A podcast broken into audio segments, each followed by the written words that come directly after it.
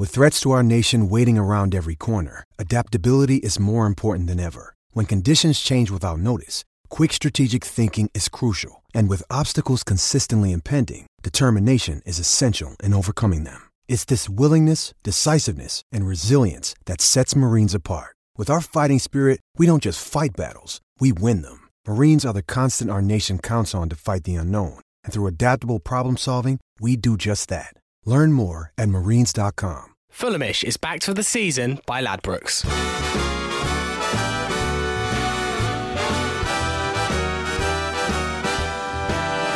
It's the Fulhamish podcast, your regular audio drip feed of Fulham FC goodness. My name is Sammy James. Thank you for listening today. And tonight we're going to be looking back at Fulham's 1-1 draw up at Bolton Wanderers as the winning run sadly came to an end, with Adam Le Fondre, of all people, levelling matters with a quite spectacular goal. Shades of Jamie Vardy in that one, I thought. And how apt that just after we play the Trotters, I'm left with Fools and Horses to present this podcast with. You plonker, it's Jack Collins. Hello, listeners. Lovely jubbly, it's Joe Johnson making his debut. How you doing, you all right? And stick a pony in my pocket, it's Dan Crawford. Hello, mate. How you doing? Nice to see you. I was going to say, and his political party can't stand anything more than millionaires. It's pretty good for you, mate. But I went with pony in my pocket instead, because I didn't want to insult you too much. But I thought I'd bring it up anyway, so I might as well have just said it. Right, well, loads to discuss in this podcast. All the reaction from Fulham's draw up at the Macron Stadium on Saturday. We're going to be looking back at the four games that have just happened, the four-game runway, and the upcoming tough fixtures that Fulham have in February and March. But first, we must do some three-word reviews from the draw up at the Macron Stadium on Saturday.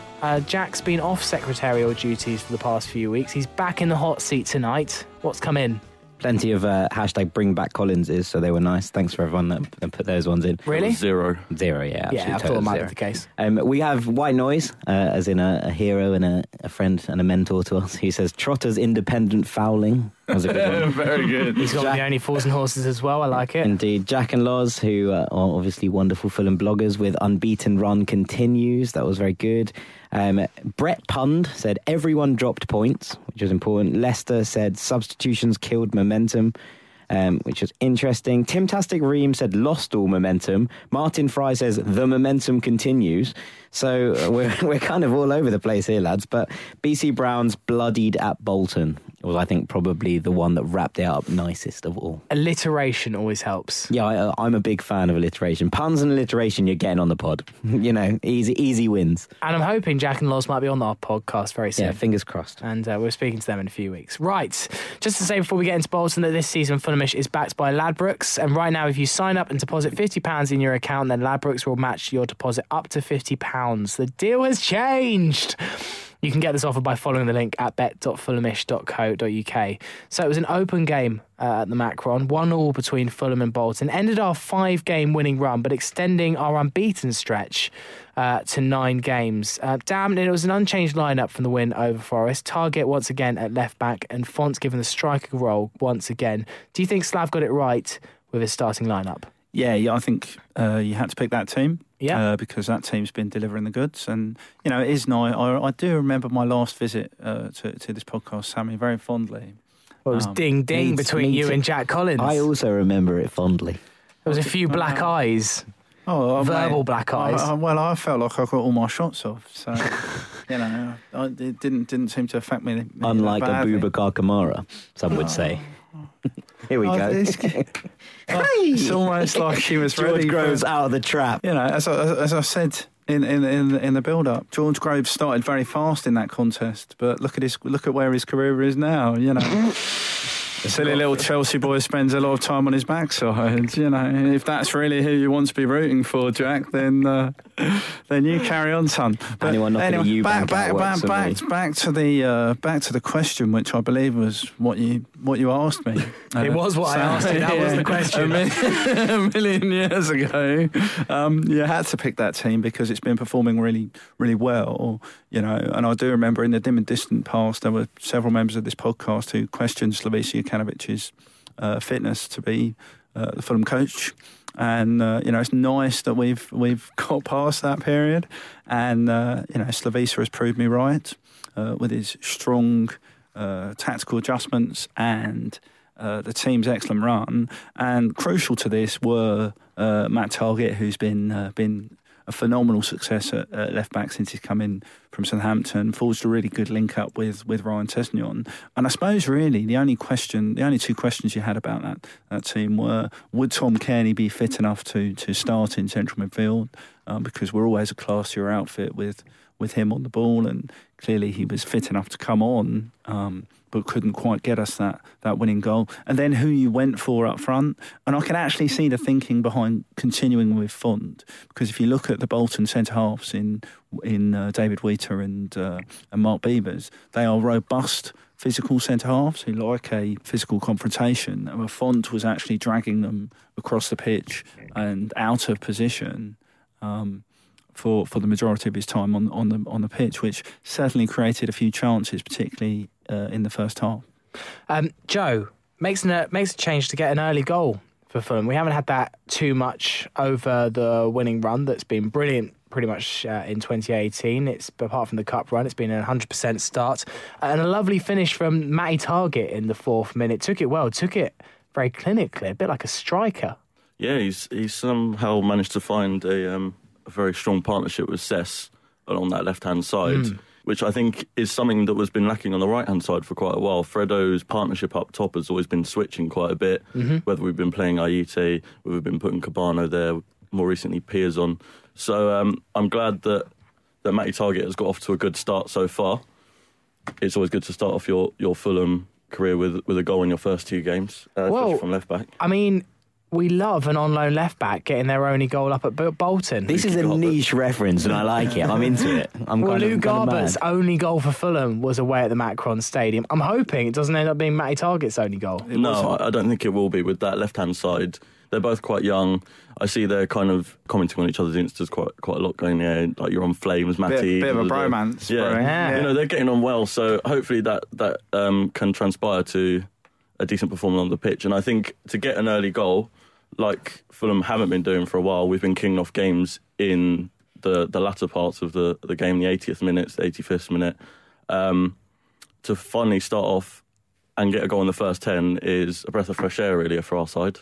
Jack, that was the surprising thing for me on Saturday, is we didn't capitalise on that early goal. Quite often, especially with a team like Bolton, who we were going to struggle to break down the longer the game went on goalless. So a goal after 4 minutes, I'm not going to lie, I just kind of expected, not the floodgates to open. I thought the Macron's a tough place to go, and I give Bolton much more respect than expecting to just go up there and do a Burton. But I thought it was going to go on and be a comfortable victory. It's quite surprising that despite an early goal, it didn't end up being that way. I think you have to remember that Bolton have lost something like 1 in 11 at the Macron. They're not an easy side to beat at home, and especially with the physicality they offer and the kind of, you know, hold-up play that's always troubled Fulham, that kind of, you know, straight-down-the-line kind of football that has really threatened to undo us at certain points this season. It's never going to be easy. I think if we'd scored a second goal early on, then, and, you know, as was nearly forthcoming, it would have been a different game. But, you know, once that happened and once Fulham's early spell of pressure really wore off, it did look like an even game, and it looked like a game of football. And that's one of the things that, you know, you look at it and you think maybe a point was... Yeah, Fulham had the better chances, and, you know, aside from Bolton's actual goal, they only had maybe one other clear-cut chance in the entire game. But Bettinelli had to make a few saves, though. Yes, but not point-blank kind of, you know, not saves like he made, against Forest. You know, he made a few saves. In fact, I'd argue it was one of his busier games, but it wasn't so much in terms of, you know, making crucial point-blank saves on the line. He made one really good save from Zach Clough in the first half. That was a very good stop. But aside from that, you know, it was one of those ones where you didn't necessarily see where a goal was going to come from, and a bit of magic. And after that, it was, you know, again, last 20 minutes, as we've seen in so many games recently, it's been all Fulham. And just for once, we seem to not find a way through. I love Rui Fonte, but he's got to be doing better with that chance after Wheater's terrible misjudgment. I mean, he does well to create the opportunity for himself, but... Come on, Dan. I love Rui. I just want him to finish those kind of chances. Get the monkey off his back. Mate, well, you know, Rui scored a couple of really good goals against... Do you know what? It's actually not the finish that annoys me. It's actually his lack of awareness to not find the other players that were free was the easy pass that they had much easier chances. I mean, let's talk about Stefan Johansson seemingly forgetting that there were three people open when he could slip that ball across in the 88th minute. Made it all himself, though. Well, he did do, and so did Rui, to be fair. He robs Waiter, you call it a misjudgment. You know, it's nothing if... there's people behind me absolutely coating Font for not being physical enough, you know, not putting his foot in. And...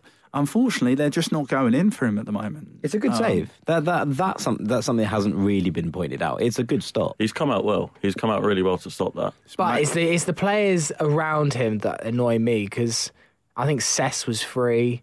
Yeah, but I mean, look. I don't.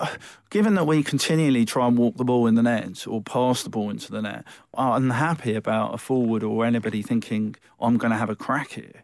You know, it does make a bit of a difference that we're looking to shoot a goal.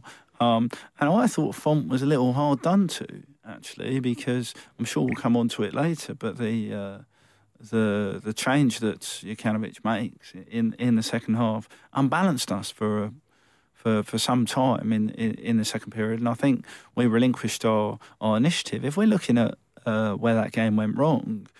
And you've all said, you know, we ceded a bit of initiative after scoring that early goal. You expected us to go on and impose our style upon Bolton, and it really looked like for a while we were going to be able to do that. You've got to ask why we didn't ram home that really good start. Well, let's come on to it now. I mean, Afonso and Piazon subbed after around 50 minutes for Kamara and Mitrovic. Presumably, though, Joe, this was a response from Slav to better deal with Bolton's physical presence. Yeah, that's something that we've struggled with our sides in recent, is they're not physical enough. Especially against a side like Bolton, who are probably in the top 2 or 3 physical sides in the league. They've got a horrible group of players, especially people like Carl Henry. It's a lovely way of describing it. It's true, though. They have got that physical aspect. So I think that change maybe shouldn't have come so early. I understand the Piazon change because I don't think he was performing that well in that game in particular. He has done of recent, but not in that game specifically.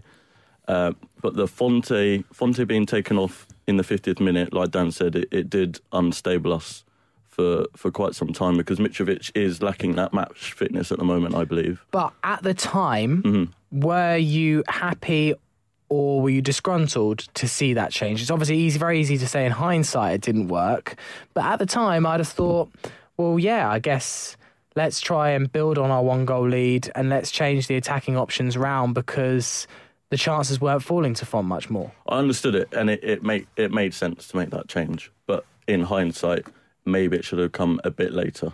Also, potentially, it wasn't necessary to make both changes at the same time. There's one thing bringing Mitrovic on there, or Kamara, you know, either one... And we, as we said, Piazon wasn't having his best game, but it's one thing changing things completely and also almost altering a system, because obviously, you know, we've talked at length about Piazon playing as that kind of like inverted winger and cutting in and kind of trying to unlock things, and then going with kind of, you know, I think we tweeted at the time that the hound dogs have been set loose, which kind of summed it up for me. It was almost like a, you know, let's let these two like madmen loose together and hope that it works. Whereas, you know, if you'd brought Kamara or Mitrovic on alongside, you know, Kebano, shall we say, on the wing, and it had been one of the two of them, you know, early on and within a system, then things change, and you look at, you know, trying to make things work one by one, but changing them both at once felt like a complete throw of the dice. And I understand the thing about Piazon and Font working together, and I'll speak, you know, we've spoken about it at length, and I agree, but I just think that putting Kamara out on the right wing is kind of mad, you know, in the system we've got, where we have a dearth of wingers who, you know, have plenty of experience and plenty of, you know, ability at this level, to then go and put Kamara on the wing, who's obviously a through-the-middle kind of striker. It just seems a little bit bizarre to me. But he did... I think I mean a surfeit of wingers, not surfeit, a dearth. Surfeit, not a dearth, yeah. He made quite an impact. He got on the ball a lot. He was very positive with his play, and he created a lot of chances. Yeah, but I agree. But as in, then stick him up front and let someone run with him. Look, there's two things about this. You've all commented on the sort of unpredictability of making those two changes at the same time, because clearly you've just had a team talk where I assume Slavisa was saying, you know, more of the same, please, lads. Our high tempo in the final third. And if you're telling the team to go out and replicate that early start, changing two of the cogs that got you that early start makes it a little more difficult straight away. And then there's the other side of it, which is we were incredibly vulnerable down the right flank on Saturday, which was unusual because of late Freddo has been much more secure defensively and has been supported by Piazon or whoever has stepped in to replace Piazon. Kamara is not the kind of guy. I love the guy, and I think we all do for many, many reasons. But he's not the guy you want tracking a winger back 70 yards, making a tackle on the edge of your own box. And the key thing that you want with Kamara is his ability to run at people, as Jack has said, with pace in the final third. The issue was bringing both of them on at the same time. We lost some impetus in the midfield. We lost we lost the extra man in midfield by virtue of people having to charge about all over the place. And Bolton drew some confidence from that. And, you know, it is right to say Bolton, this wasn't an absolutely terrible result. Bolton haven't lost at home in the league since mid-September. They've just beaten Bristol City, which and did us a massive favour last week. And they are tough to beat.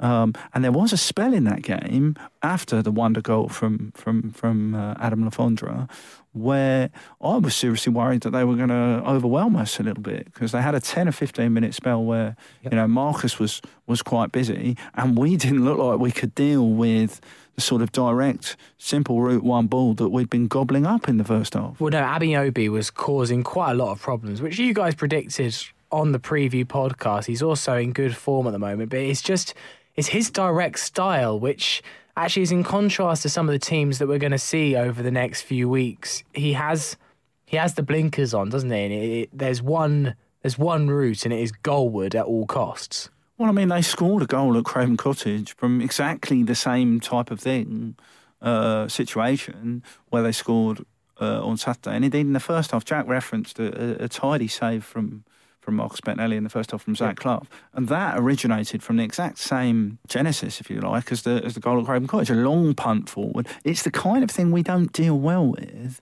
and it's the only criticism of that January transfer window is we didn't get the commanding, imposing centre-half whom, you know, Ragnar Sigurdsson was supposed to be. Sorry, I couldn't help but laugh. But let's come on to that goal, because as much as, you say it's a direct route one ball, what else could have we done? Really, what else could have we done with that goal? I mean, it's an absolute wonder strike from Adam Le Fondre, a kind of once every 3 years kind of strike, even for a striker of his pedigree. I mean, it's on his weak foot as well, which is just shows how hard he has hit it. I think there's not a lot we could have done, but I think, in my personal opinion, Bettinelli could have been in a better place for that. If you watch back, he's tracking back quite fast while Le Fondre's coming out to wing just before he hits it. He's then going to be slightly off balanced, and he's also too far across the goal mouth. He's not in a good position to deal with that. He's not going to be able to anticipate him shooting from there. He probably thinks he's going to run it out to the wing and get it into the box. Bettinelli's positioning, I think, should have been better, but it's an incredible strike. I think there's something to be said for the fact that if Bettinelli had been rooted to the spot and it had gone over him, I'd have been like, yeah, fair enough. But the fact that he flaps at it potentially means that, potentially for me, you know, I think maybe he should be, you know, starting in a better position to... Look, it's a wonderful strike and I don't think we should be taken away from that. But I do... But isn't it I think there are days that Marcus Bettinelli would save that. But isn't it just the power of the unexpected? I remember I've watched that Kasami strike 1,000,000 times. That goes completely over the key. I look at it and I think Speroni could have got it, but it's just the fact that it's so unexpected, it's so quick, and yes, okay, if it went slower, it's not so high that the keeper couldn't get there, but it's just so powerful and in real time, like, does he really even have a chance? I just don't think he does. He's got no chance. I'm sorry. Exactly. This is you know, classic sort of. I understand what everyone's doing. They're watching the game, watching the replay to see. Wow, that was a wonder strike. You know, could somebody do better? How would we defend against that? I understand that. Bettinelli would have done that this morning and looked at it. And he's a perfectionist. He would want to save that. But are you seriously telling me that as that ball dropped, people were thinking, blimey, he's going to hit it from there, and people need to be ready for that? I would bow to all of your massive years of goalkeeping experience, lads. If you think that you get to that, I would also, you know, name me 10 goalkeepers who would have reached that. Jack Smithies. Jack, you know, the fact that he has to quote a guy who has been instrumentally in QPR dropping like a stone sort of says everything, really. Look, Bettinelli can be... You can criticise Bettinelli. Everyone's opinion is valid. But if you're going to do that, you have to credit the 3 saves he's made. The one in particular from Le Fondre later in the game where it's deflected and he gets a good hand to it, and 2 saves from Zach Clough. I'm sorry. I'm not having that. No, he can get anywhere near that. And the key thing is we're doing this with the element of looking at it in a slow-motion replay. You know, you've got the ferocity of the shot. It does take him by surprise. It took everyone in the ground by surprise. And it's the pace that it's hit at. He only gets one opportunity to save it. He didn't save it. But, you know, I'm not stringing him up for that one. So. No, nor am I. I totally agree with you there. Is it the best goal that Fulham have conceded whilst we've been in the Championship? There's a great article by Guy Barlow earlier about the best. It's quite a depressing read, actually, but also it's very interesting. The best goals that have been scored against Fulham since we've been in the Championship. Yeah. I mean, there's some outrageous strikes in there. The one that always gets me is Ross Wallace's for Sheffield Wednesday. It was just, it's just outrageous. The one he missed that I really rated was Craig Noon. Yes. That one's not. Oh, yeah, I'm having that on the list. Craig Noon for Cardiff against opening day of the season. Yeah. Just when we looked like we were going to win on the opening day at the Cardiff City Stadium. He cuts in. Is it Cavosa who's in? Probably. Yes. Who's in front of him there, playing on the wrong side, and he looks like he's got him covered, and then he just sort of checks back in. And even then, like, I mean, that was an unbelievable goal. There are an awful lot. Do you know one in there that I thought? I think it was 1-1 between Fulham and Derby, same season. And Craig Bryson? Yes. A lovely volley from the edge of the box. Yeah. I mean, I'm afraid it just brings back all sorts of rage. Just in general, whenever we concede a goal, I'm not a happy man. It was a brutal article to read. There's that free kick from Lee Tomlin in there, which is the only time I've ever been convinced that Fulham were going to get relegated from the Championship. And it's like, watching it again is genuinely heart-rendering. And like, at least we're not, you know, the good news is we're not talking about this from the depths of League One. Yeah. But at the time, I was like, see, it's over, it's done. Yeah. It's finished. I do sort of take more perverse pleasure from the sort of scrappy, like, didn't track the run in the last minute, you know, goals that we conceded in our shambolic times in the Championship. But yeah, you have to admit there have been some absolutely outstanding strikes, and I would go as far as saying this is probably the goal of the season from Le Fondre. I'm thinking, just for any number of reasons. Technically, it is superb. Like there is no, and especially on his week. Tim Cahill in that World Cup, isn't it? Van Basten. You know, wrong side. That's what I said. Yeah, of course. That's what I said at the beginning of the programme. I said Jamie Vardy, the one he scores against Liverpool over Cat. Is it probably actually Mignolet, isn't it? In their Championship winning season. Anyway, let's come off of the slightly depressing topics of good goals scored against Fulham. Let's talk about Tom Cairney. You briefly mentioned him earlier, Dan. He was given a 16-minute cameo off the bench, which is very pleasing news. It's been a bit of a strange couple of weeks with TC because we just don't know what the situation is with Tom Cairney. And clearly they still haven't really got to the root of the cause with his knee injury, but he's made a bit of a cameo. Is there a chance, Jack, that we're going to see him over this 6-game run, which we're going to talk about a bit later? Well, you kind of hope so. That's the more. But he's only had 16 minutes match practice. Is he going to make? Is it enough to make an impact over these really important games coming up? I mean, it's Tom Cairney. He always has the ability to make an impact. It's as simple as that. And you know, yes, we cannot be dealing with a passenger in these 6 games, but at the same time, your club captain is you know, is your club captain. And we all know that TC's capable of magic moments and making defence splitting passes and creating goals. And, you know, that's what we look for in from a captain and from our kind of talisman. So I hope that we've seen the worst of it behind him, you know, and, you know, we said this last time and then suddenly he came back into form and he felt all right again and then suddenly it all just disappeared again. So, you know, I don't think we can rely on it. I don't think we can rely on someone saying, you know, that he's going to start. I don't think we can be like, he's going to start on Saturday. You know, we don't know. I hope he can. I hope he's fit enough and I hope that he, you know, this week is a good week of training. But ultimately, we just have to kind of play it by ear, I guess. What was his performance like in the 16 minutes that you saw, Dan? I thought he was good. Got on the ball. We certainly looked much more dangerous in the final third once he was on the field. He orchestrates things. It's a confidence thing for the team as much as it is for the fans. He is talismanic. He does have that ability to open up a packed defence. He can play that. He can do a number of things. He can play a defence splitting pass. He can have a shot from outside the box, which. But specifically on Saturday, what was the impact? Well, he was energetic. He enlivened what previously had looked a little bit laboured, a little bit formulaic in terms of our attacking approach. And equally, what was more encouraging was he wasn't resting on his laurels or trying to protect his knee. He was charging around the pitch. He was...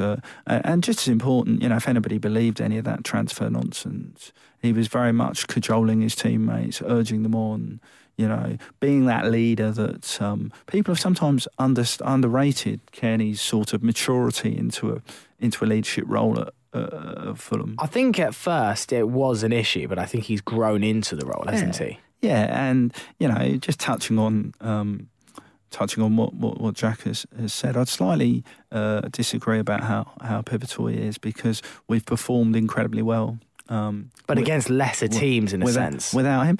Yeah, maybe. I feel as though we've been able to graft and get results, which is a quality that we're probably going to need in these next six games because, you know, we're not going to have it all our own way. And unfortunately, Ollie Norwood wasn't up to the standard he has been of late on Saturday, but he's been a capable understudy. Look, there's no doubting the importance of Cairney. His presence just distracts opponents quite clearly. He's got unbelievable ability to make something happen, and we're a better team with him in it. It may arguably make the difference between challenging for an automatic promotion spot and having to settle for the playoffs if we can get him fit and firing. But I don't think it's all doom and gloom if he's not there. We just have to be patient with him. It's like in the early stages when you're seeing a girl who you really like. Where's this going? You know, no, just like you've got to be patient to reach those moments of pure ecstasy. Well, with Valentine's Day coming up, there's some top tips from the man like Dan Crawford.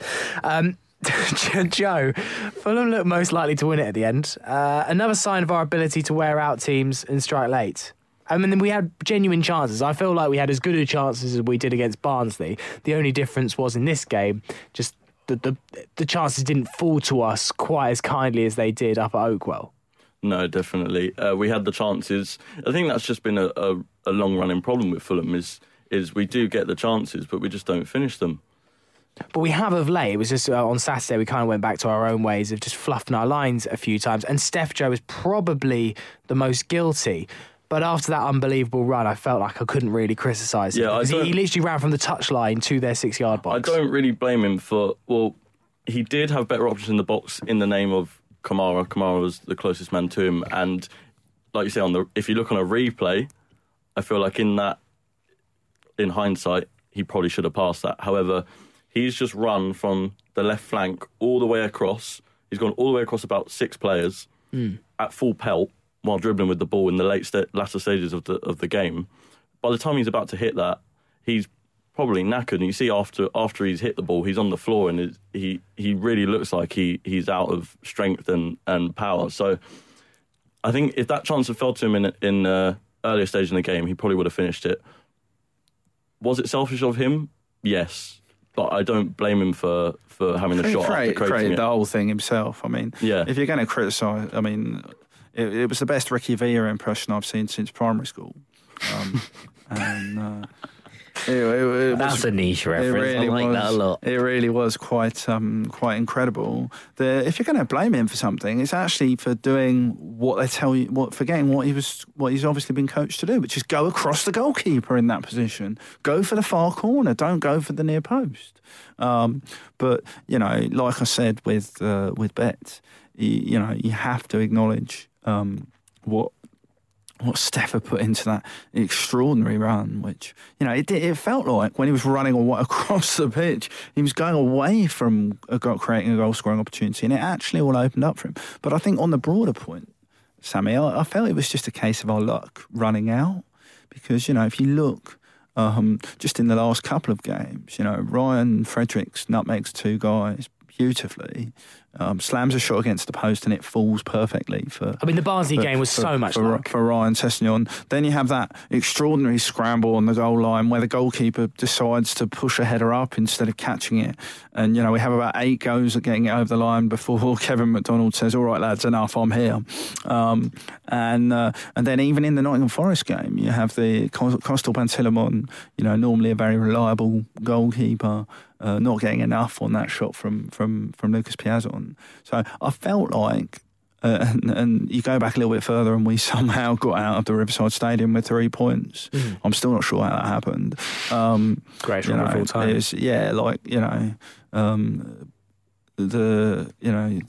police in that region are probably still investigating a robbery. I feel like this was just one step too far. And we did have the chances, Abu. I love Abu, but even in the 94th minute, and Sess is denied just a heavy with touch. A last-ditch tackle, and that was such. It was more, I think, better defending rather than Sess's mistake. It just felt to me like it just didn't go quite our way, and I totally agree with you. I think that's the most apt thing that has been said tonight. It's just our luck slightly ran out on Saturday, and had it been Barnsley, had it been Forest, had we've had a dash of luck that we had that day, it probably would have ended up in 3 points because we created those opportunities. Just before we move on to the upcoming games, Jack, I just want to get a final word from you. We can't be expected to win every game. Is it just a case of that, or was this a real missed opportunity to get 3 points in the bag? I suppose it depends on how you look at it. If you look at it as that everyone else around us dropped points, then you can look at it as either we failed to capitalise on everyone else's bad results, or we haven't lost any ground. And I suppose depending on what your impetus is and how you want to look at it, that kind of opens up for you. So how do you want to look at it, mate? How do I want to look at it? I want to look at it as, other people around us drew. We've got the only team that gained points on us were Aston Villa, who we have this weekend, and an opportunity to rectify that immediately. So, if for me, I think it's a decent point at a tough place to go. Yes, it would have been nice to win it. And, there are things that, for me, Sess should go down there, 94th minute. Sess should hit the deck. Oh. And I think, it's one of those things where it was man and ball and it was a 50-50. And if he'd gone down, then, who knows what might have happened. But I can't look at that and be like, bad result, because you look at Bolton's home form and you look at everything else that happened around us, and you have to be like, it's a decent point, and it's another point. Our unbeaten runs carried on, and we've got to now look at these, like we always said, these next 6 games are going to be crucial to how we finish this season, and it all kind of lies on now. So forward, not backwards. And given that, then you're firmly back in the Slavisa in camp, of course. Another blow from Dan Crawford just before we enter the break. We're going to be discussing the impact of our 4-game runway that's just happened and the tough 6 games coming up after the break. Hello, Sammy here. How's it going? Normally in this bit of the podcast, we have a sponsor message, often selling very posh craft beer. But we'd like to find some new sponsors for 2018, and we thought we might put the message out there. We need a sponsor so that we can pay the bills, stuff like the website, buying equipment, and buying ourselves enough beer that numbs the pain of Jack's incessant ranting. If you've got a business and you'd like to advertise to the thousands of Fulham fans that listen to this show every week, give us an email, pod@fulhamish.co.uk. We can have a chat and see what we can do for you. That's pod@fulhamish.co.uk. Drop us an email. We'd love to hear from you. Hello and welcome back to the Fulhamish podcast. My name is Sammy James, still joined by Joe Johnson. How's it going? Dan Crawford. Hello, mate. And Jack Collins. Hello. It's round two of the boxing battle, the royale between Crawford and Collins. It's currently level pegging at the moment, which is which is good to see. Have a word with the judges. I'm brutally harsh on Dan. I'm sure there's plenty of opportunities for some more knockout blows to be landed. Just to say, on this week's Fulhamish Extra, we're going to be chatting all things Aston Villa. Obviously, it's going to be a crunch match, a thriller against the Villa on Saturday. So we'll have an opposition fan preview. Plus, we're going to be having a little bit of chat about the under-18s and also the Riverside Stand project as well. So that'll be dropping on Thursday morning. So make sure you download that podcast from whatever podcast store you like. Okay, so we spoke at the beginning of this 4-game run, which was Bolton, Forest, Barnsley and Burton. How important these 4 games were if we were to maintain our playoff run and potentially an automatic promotion push, which we'll come on to. 10 points out of 12. To be honest, obviously it's a great tally to have got from those games, but in my opinion, Joe, that was the minimum of what was required. We've got it, so we can be happy. No, definitely. That was definitely the minimum we should have got out of those results, considering the fixtures we've got upcoming. We're playing something stupid in the next 6. Well, I can let you know, it's the next 6 games. It's quite remarkable how this season's fallen for us. It's Villa, Bristol City, Wolves, Derby, Sheffield United, Preston. And following that, say, West London Derby against QPR as well. So, I mean, it's a mental run of fixtures. I know, we're playing the 3 beneath us and 3 of the 4 above us. So Villa is a very, very big game. But yeah, in the last couple of games, the 10 points out of the 12, I think that was definitely the bare minimum that we could afford to get coming into these next 6 fixtures. What shape do you think we're in, looking at the table for this run of games? We find ourselves in 5th position, but there's about 3 teams just outside the playoffs, Preston, Middlesbrough and Sheffield United, who are only a few points behind. They're lurking. Any mistake you make, they're going to pounce. No, I think we're in fairly good form, considering, although the only blip we've had is Bolton, but I wouldn't even consider that much of a blip considering the game and the side they are at home.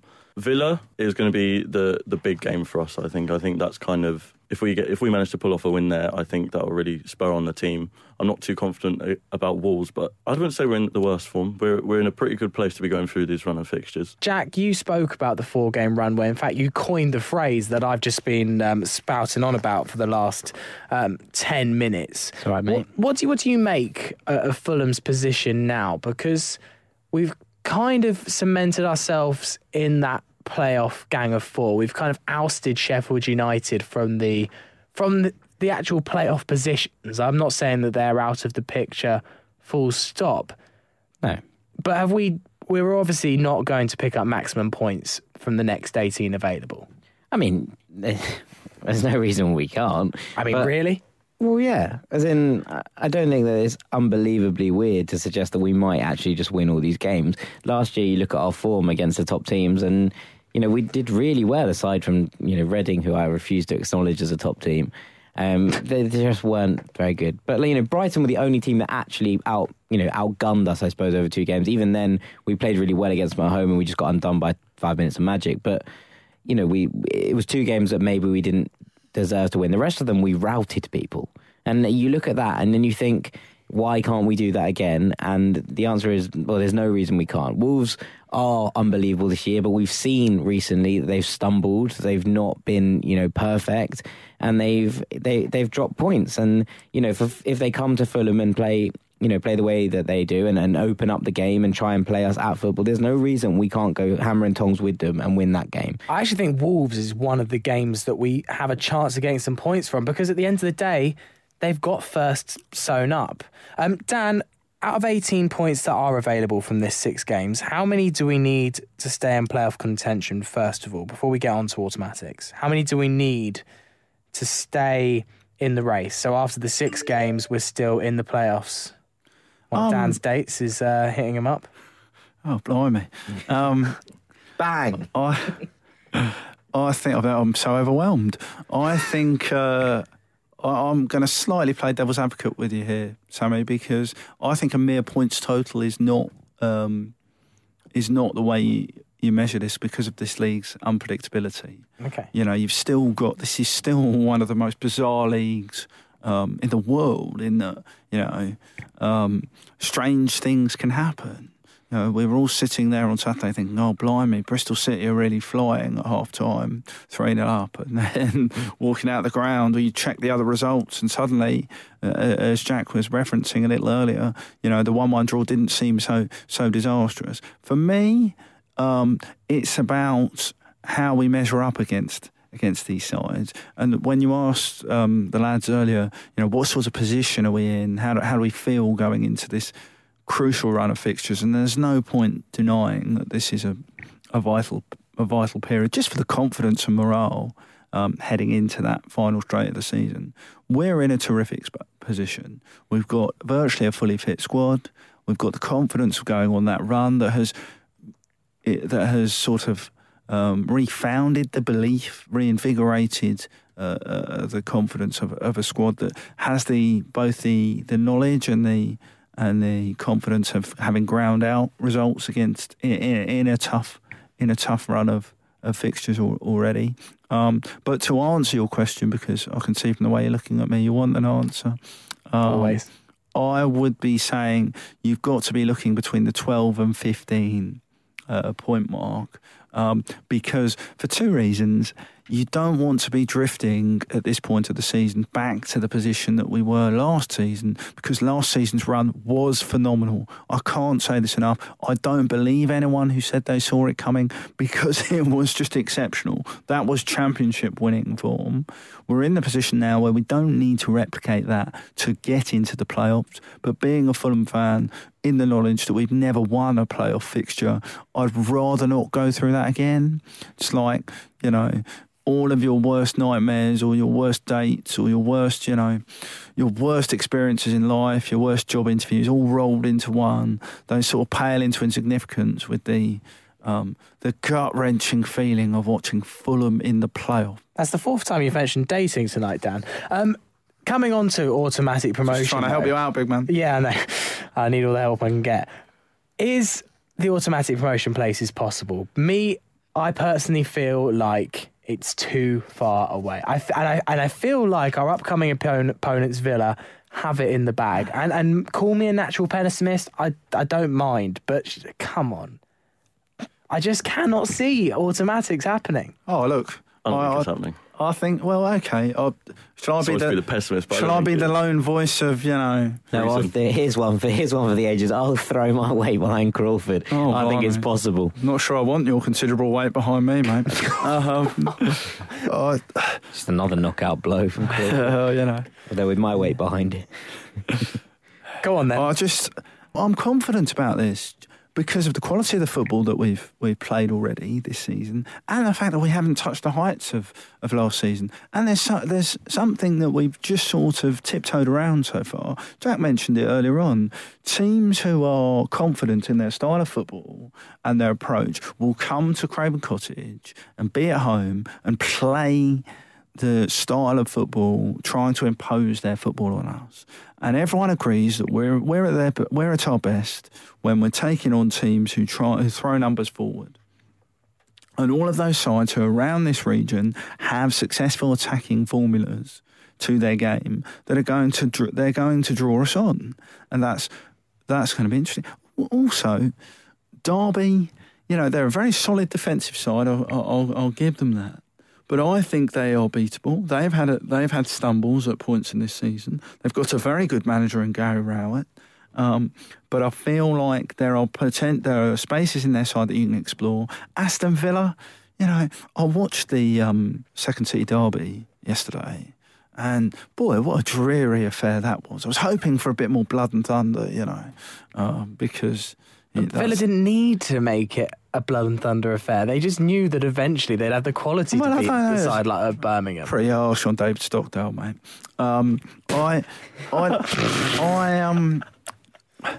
I don't know, you know. I feel like they're a team in Steve Bruce's image, sort of slightly lumbering, you know, fairly predictable, dependable. They'll sort of be there or thereabouts. But they're a flat track bully, to use a cricketing analogy. They're useful rather than brilliant. Yeah, exactly. They're not going to blow you away. Yeah, but they mean, do have magic. They have a couple of players with magic. Of course in them. They do. But look at the magic in our squad. You know, you got Tom Cairney. I know, but they have won 7 in a row at this point, haven't they? Well, okay, but records are there to be broken. Look, they'll come here, they'll think, look, we're going down to London for a nice weekend, here you are. And they'll be thinking, if they win this game, then yes, they're absolutely nailed on for that second promotion. That's what I want them to be thinking. I want them to be... You know, I want them to be sort of imagining the delights that will be waiting for them in the Premier League, because, you know, the season's not done yet. You don't win anything in February, and the calibre of attacking potential we've now got to unleash on lumbering defenders like John Terry and James Chester. You know, you could line up. Look at the pace that we could have in the forward line. You can't get enough of it in the side. Kebano, Aite, Sessegnon, Kamara, you know... There's some genuinely frightening speed that will come up against Villa's defence, and that's before you get into the midfield battle. So I don't feel like we should be in fear of any team in this league.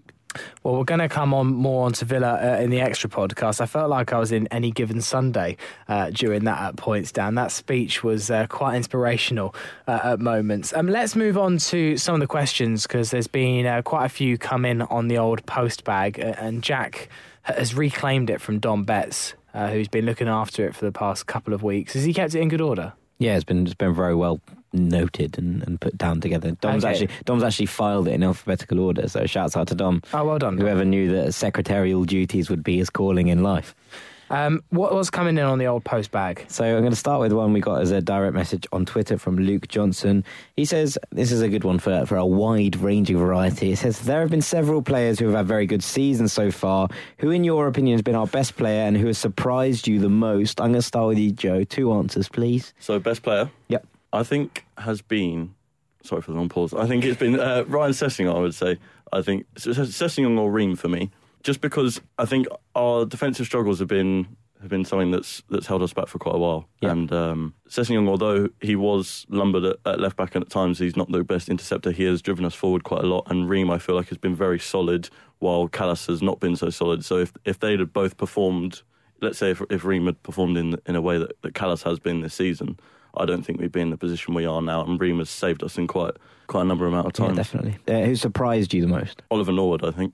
Yep. I wasn't fairly convinced at the start when he joined. I was kind of, why have we bolstered our midfield a bit more? We don't really need Oliver Norwood. But in the time that Cairney has been absent, I feel like he's fitted in with the other two around him very, very well.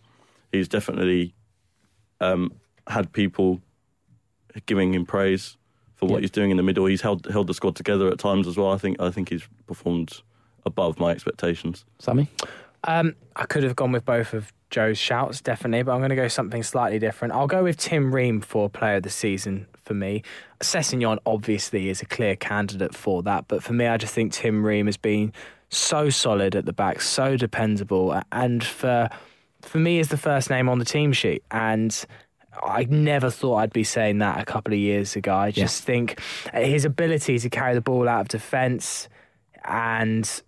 the amount of times he's just saved us in situations where you just think the odds are 90 to 10 against him, and he always just seems to come out on top. He's got unbelievable strength for quite a slight man as well, and I just think that he's been an absolute rock for us at the back this season, and we haven't been able to depend so much on Thomas Callas, and yet Ream has been there as a constant throughout the side. Most surprising, I think, given his start, is Aboubakar Kamara, because... I was so down after, I think particularly the Bristol Rovers match, where I saw the raw potential when he signed for us, and I just thought that he wasn't going to cut it after that Bristol Rovers match. I fully agreed with Jack at the time. I just thought, this is a donkey. This is an absolute donkey in this side, and we've been mugged of £5.5 million to Amiens, and... Yet in the last few games, he's shown the signs of a player that could genuinely cut it, definitely at this tier.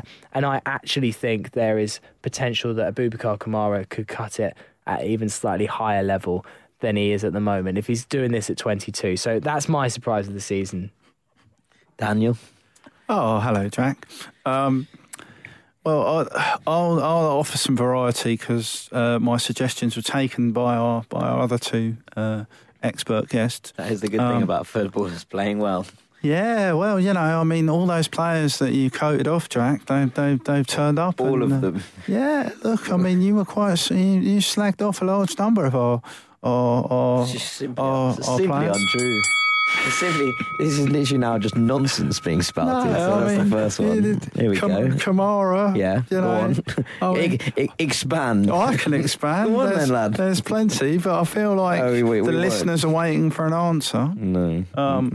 Which is that in terms of our most improved player or the most impressive performer of this season, you know, Tim Ream is obviously up there and he's been outstanding. I think his transformation shows you what Slavisa Jokanović and Stuart Gray have been able to do on the training ground to fit somebody into that system who wasn't a natural at it right at the beginning. I'll actually go for Kevin McDonald for the simple reason that we're a poorer side organisationally, defensively, without McDonald being there. And he does so much work. I mean, at one point on Saturday, he was trying to tackle somebody whilst indicating that the linesman should have had his flag up and berating the referee and pointing to the centre-backs about where they should be.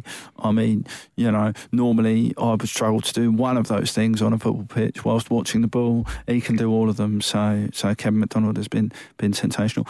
Who's surprised me? You know, there's great value in what Sammy and Joe have said. I go for Marcus Bettinelli simply because I didn't expect Marcus to be back in the team at this point.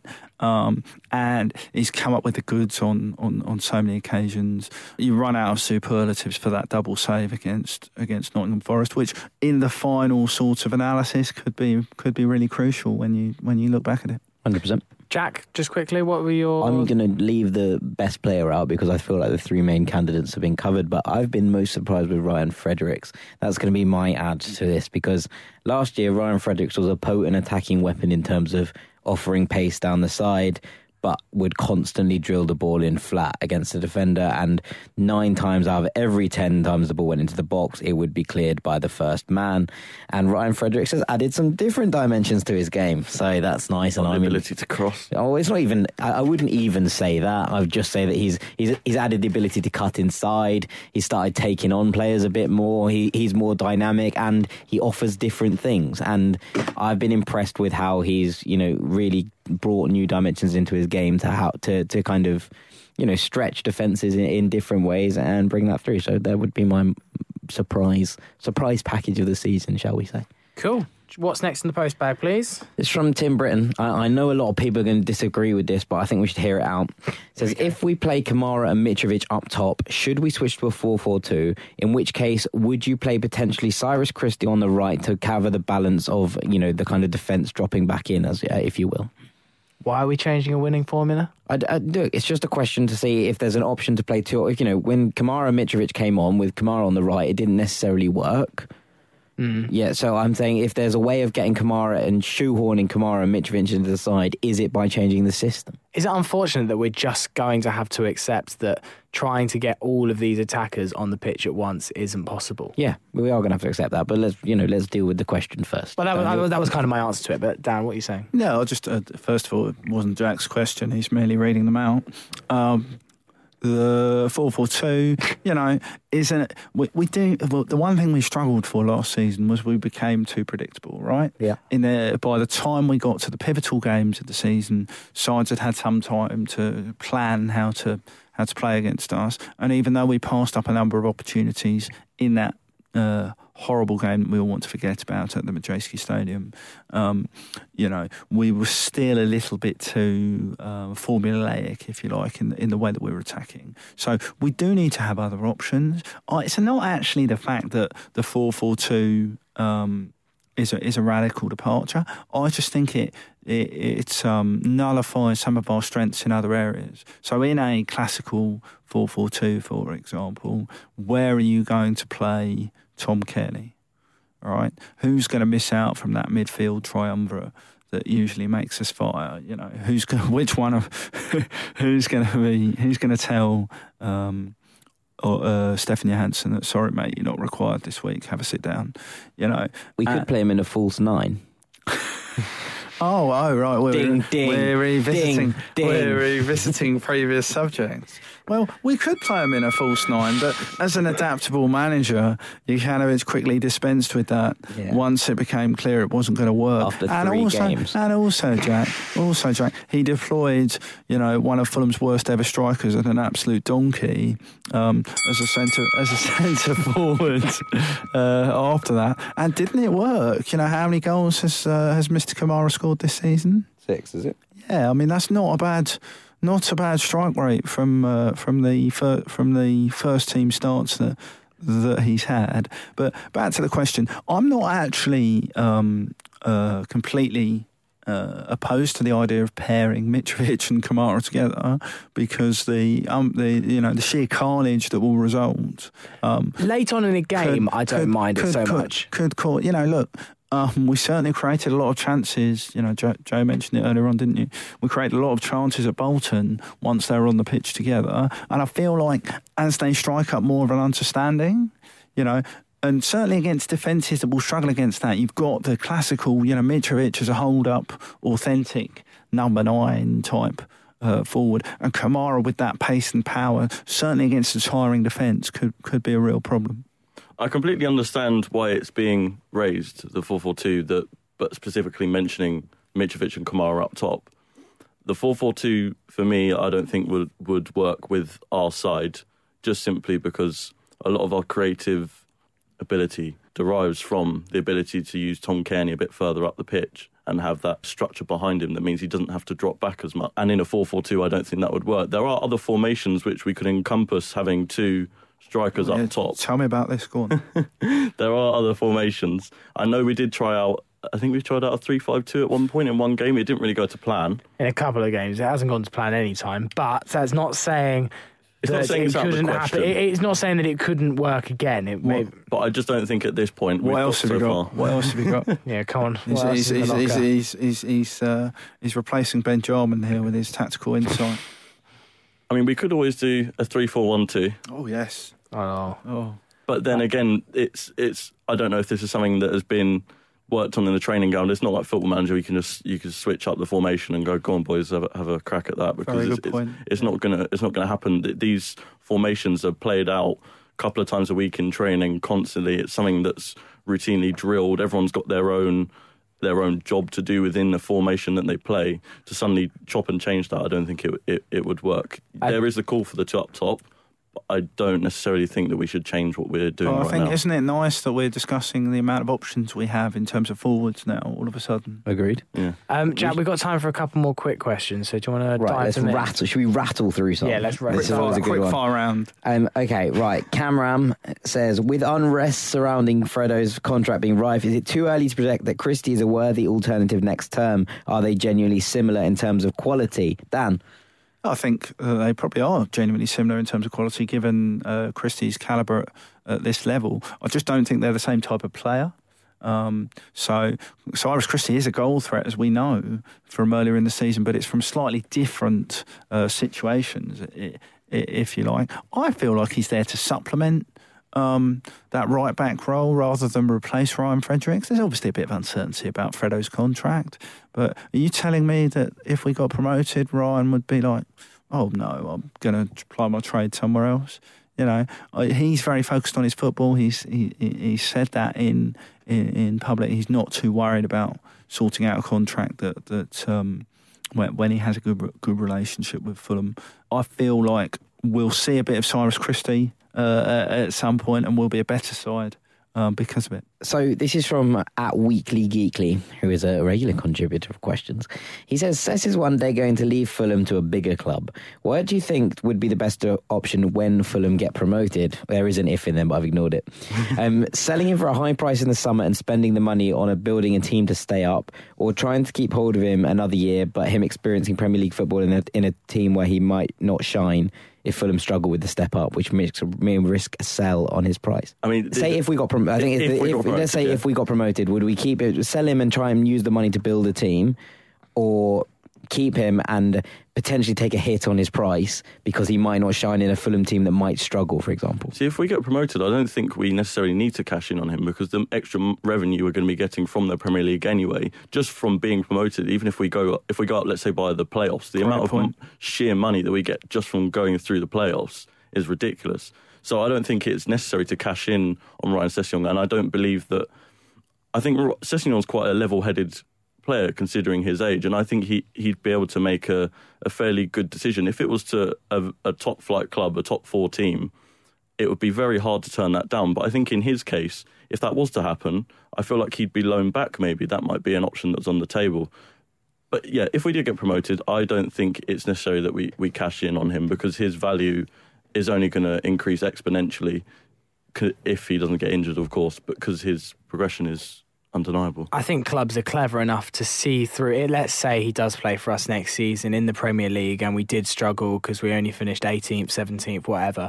I think that the top clubs are wise enough to see through that Sessegnon would be playing in a weak squad and that his value wouldn't really go down unless he had an absolute rotter of a season, which even so, I still don't think his value would go through the floor that much. It is an interesting point, though, that he raises. You know, if you got an extra 50 million to spend, it may be enough to keep you in the Premier League. It's not a ludicrous suggestion that he makes, but I think we would have more value in holding on to Sessegnon because of what we're going to be. If you go up, you're looking for players that can make a real impact in the Premier League. There's one we've got already. Why sell him and then have to find another player that needs to step up to the Premier League when we're already going to be full of a squad that needs stepping up? Okay, one last question. One word answers, please, everybody. This is from Louis Canwell on Instagram. Which striker should start against Aston Villa?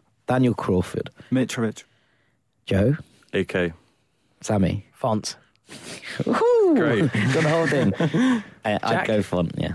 Yeah, I'm going to go for one as well. Cool, right. So that is the end of today's podcast. Thank you very much for listening today. Fulhamish Extra will be out on Thursday morning. We're going to be looking in more detail at the Aston Villa game, which is going to be a huge, huge game at the Cottage this weekend. I know we're all very, very excited for that one. Jack, we just need to name today's podcast. What have you come up with? Trotting Along. Trotting Along, very, very good. Trotting Along Nicely, actually, I think is probably slightly more conducive to the mood of the podcast as a whole. And there's three words as well. We love nothing more than three words. Three words work for us, yeah. Trotting Along Nicely. All right, well, just before we finish this week's podcast, just need to give a big congratulations out to two very special people in the Fulhamish world. First of all is to our digital man, Adam Farcarson, who has just got engaged to his lovely partner Mel, and also to Ivan Berry, who you'll all know as the stadium announcer for Fulham, who's also got engaged to his partner as well, Laura, there we go. I'm doing really well on the I'm definitely getting invites to these two weddings, aren't I? Dan's got a little message for you. That's outrageous, Dan. Come on. It's a timeless football chant, and I thought it might add a bit of levity. You're out of order there, Dan. You're completely out of order. Come on, I've got a red card here. Sorry, lad. It was a message. I think it's a fair message to their missuses more than to the boys themselves. Yeah, quite. We can't believe they pulled it off. Well done, lads. Fantastic. Big congratulations to you both. So, yeah, Fulhamish will be back on Thursday. Looking forward to that big Villa game. All that remains to be said is to Joe Johnson on his debut. Thank you very much. Debut, thank you. To Dan Crawford, thank you very much. Not my debut, but thank you for having me. And to Jack Collins, definitely not your debut. No, not my debut. See you later. Thank you. Take care. Bye bye.